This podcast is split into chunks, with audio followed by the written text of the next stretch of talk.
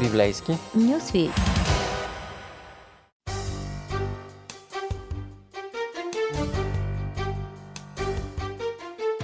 Скъпи приятели, днес отново сме с Конституцията на Вселената, на фокус е третата заповед. Няколко думи за въвеждане. Всички ние се стремим към щастието, имаме един такъв естествен порив към него. Бог е наш родител и той разбира се, че иска да ни види щастливи. Като наш дизайнер той знае и как можем да бъдем щастливи, затова ни е дал и своята небесна конституция, която в нашите земни условия ни е позната като Божия закон, десете заповеди. В оригиналния текст Библията ги нарича десете думи. А това ни казва много, защото заповедите ни дистанцират поради това, че идват от юридическия контекст. Но ако говорим вече за думи, ние естествено влизаме в диалога, в обсъждането, в коментара, в човещината.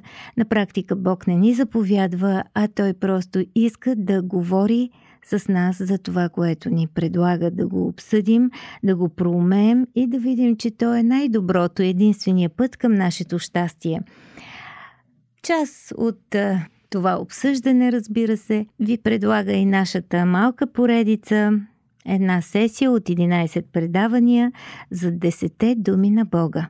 Конституцията на Вселената или рецептата за един по-добър свят – Днес ще се занимаваме с третата заповед. Вие слушате Радио 316, продуцирано от Световното адвентно радио.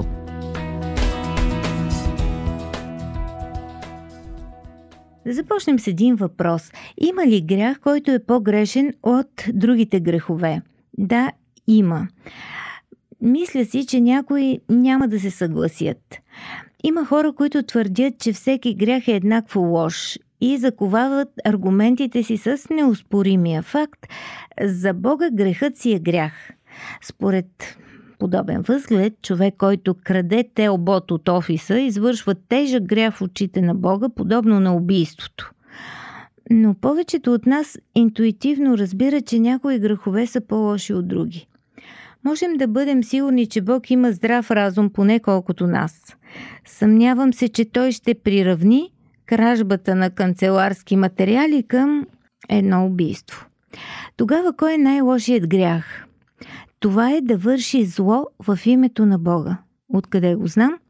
От третата дума на Бога. Това е единствената заповед от десете, която заявява, че Бог няма да прости на човек, който я нарушава. Ето как звучи тя.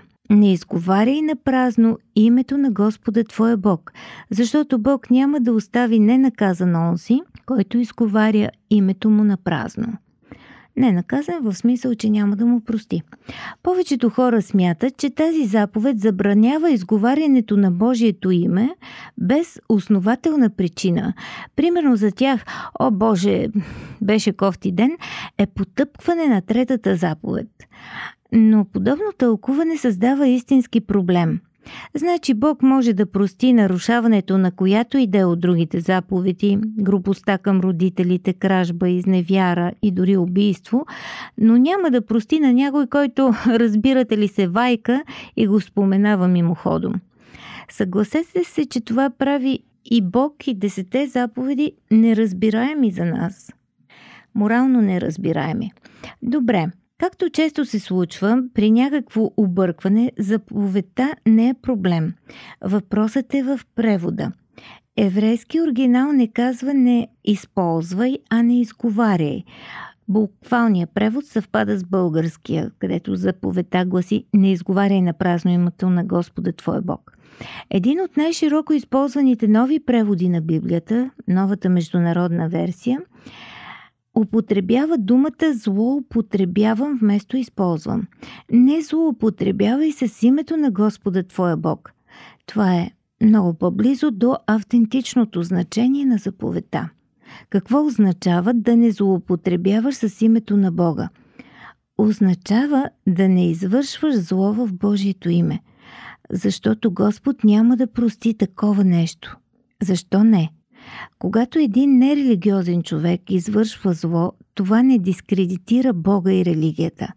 Но когато религиозни хора вършат зло, те не вършат просто нещо лошо, но нанасят ужасни вреди върху Божието име. Хората, които убиват в Божието име, убиват не само жертвите си, те убиват и Бога.